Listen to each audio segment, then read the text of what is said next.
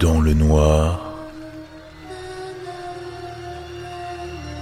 plongé dans l'horreur. J'habite dans un quartier agréable au Danemark où le niveau de vie est élevé, dans lequel les gens se tiennent à carreau.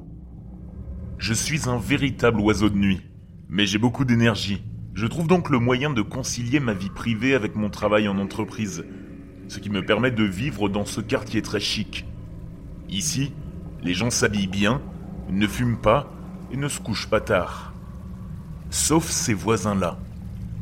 Je ne les ai jamais vraiment rencontrés, mais j'ai constaté que la lumière de leur cuisine était souvent allumée, assez tard.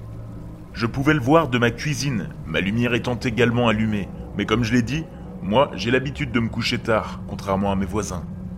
Au début, j'ai pensé qu'ils faisaient simplement la fête, et que c'était pour ça qu'ils étaient debout jusqu'à minuit, ou même des heures après.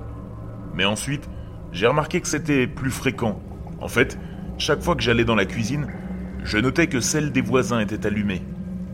Je faisais la vaisselle et préparais les repas du lendemain en remarquant du coin de l'œil qu'ils semblaient faire de même. Ce n'est pas poli de fixer les gens au Danemark, alors j'évitais de m'approcher de la fenêtre. Mais après des mois à voir leur lumière allumée, j'ai été plus curieux.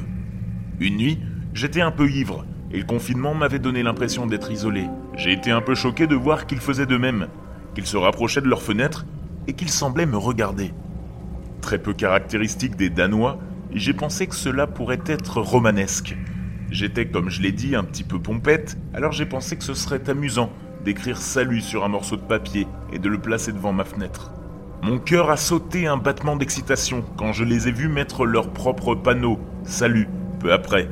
Maintenant, je sais qu'ils m'ont vu, et qui plus est, ils sont aussi joueurs que moi. J'ai décidé que c'était assez pour ce soir, alors j'ai éteint la lumière et je suis allé me coucher. Le lendemain soir, j'avais hâte de voir s'ils étaient encore dans leur cuisine, alors que tout le monde autour de nous dormait profondément.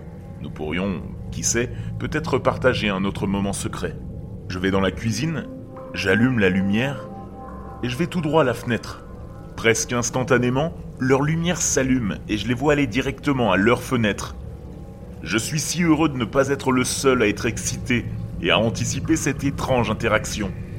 Je ne sais même pas si c'est un homme ou une femme, ou quel âge il a, ou ce qu'il pense de cette rencontre.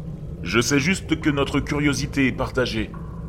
Je continue à venir à la fenêtre tous les soirs, mais je ne veux pas commencer la discussion.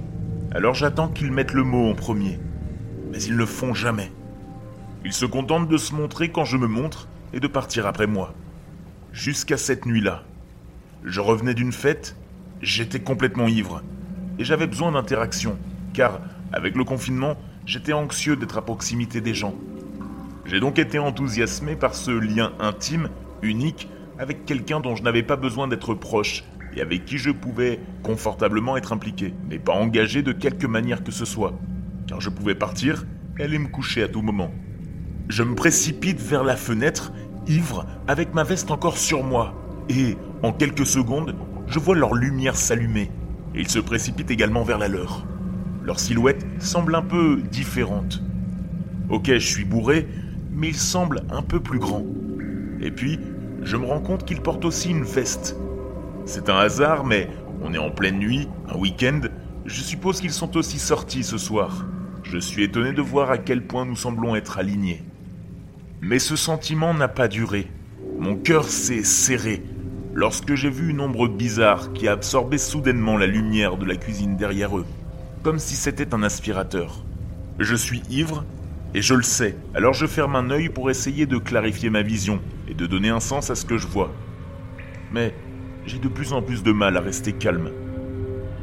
C'est quelque chose comme une personne dans la pièce avec eux, mais étrangement flou, et qui semble consommer et déformer la lumière jaune de la cuisine. Le voisin est toujours appuyé sur la fenêtre et me regarde en retour. Il ne semble pas se rendre compte que sa lumière s'affaiblit et que l'ombre, juste derrière lui, devient plus grande et plus fine. Elle a des membres qui semblent trop maigres pour sa taille et qui se plient au niveau des articulations dans le mauvais sens par rapport à un humain. C'est tordu et cassé, comme un corps qui a été brisé dans tous les sens. Une tête émerge à son extrémité, sans cou, comme si elle avait été poussée dans un corps fait de vide, de brouillard. Je ne suis pas sûr de ce que je regarde, mais je sais que je ne suis pas assez ivre pour imaginer quelque chose comme ça, à partir de rien. Et, alors que je m'appuie sur la fenêtre pour crier ⁇ Regardez derrière vous !⁇ il semble que la personne, de l'autre côté de la cour, soit trop distraite par moi pour remarquer ce qui se trouve derrière elle, et trop loin pour m'entendre. Je me saisis du morceau de papier que j'ai utilisé pour dire bonjour, et je le retourne pour écrire Regardez derrière vous, en grosses lettres noires dans ma panique. Je lève les yeux, et il est toujours concentré sur moi. Alors, je pousse le papier vers la vitre avec les deux mains en espérant qu'il ait le temps de réagir. Je ne peux pas voir ce qu'il se passe car le papier que j'ai mis au niveau de mon visage, pour être sûr d'être remarqué, me bloque la vue. Je jure que je peux entendre mon cœur battre comme un tambour. Je le tiens pendant une minute, voulant à la fois m'assurer qu'il soit vu et ayant trop peur de le poser et de voir ce qui a pu lui arriver. Lorsque je la pose, les mains tremblantes, je vois mon voisin courbé sur lui-même, en train d'écrire quelque chose, alors que l'ombre est maintenant juste derrière lui, le surplombant, remplissant cette pièce et bloquant toute la lumière qui était là auparavant. Et, pour la première fois, tout le bâtiment de l'autre côté de la cour semble complètement noir. Mon cœur bat si vite, ma vision est floue, et je ne comprends pas ce qui est si important pour lui de noter en ce moment.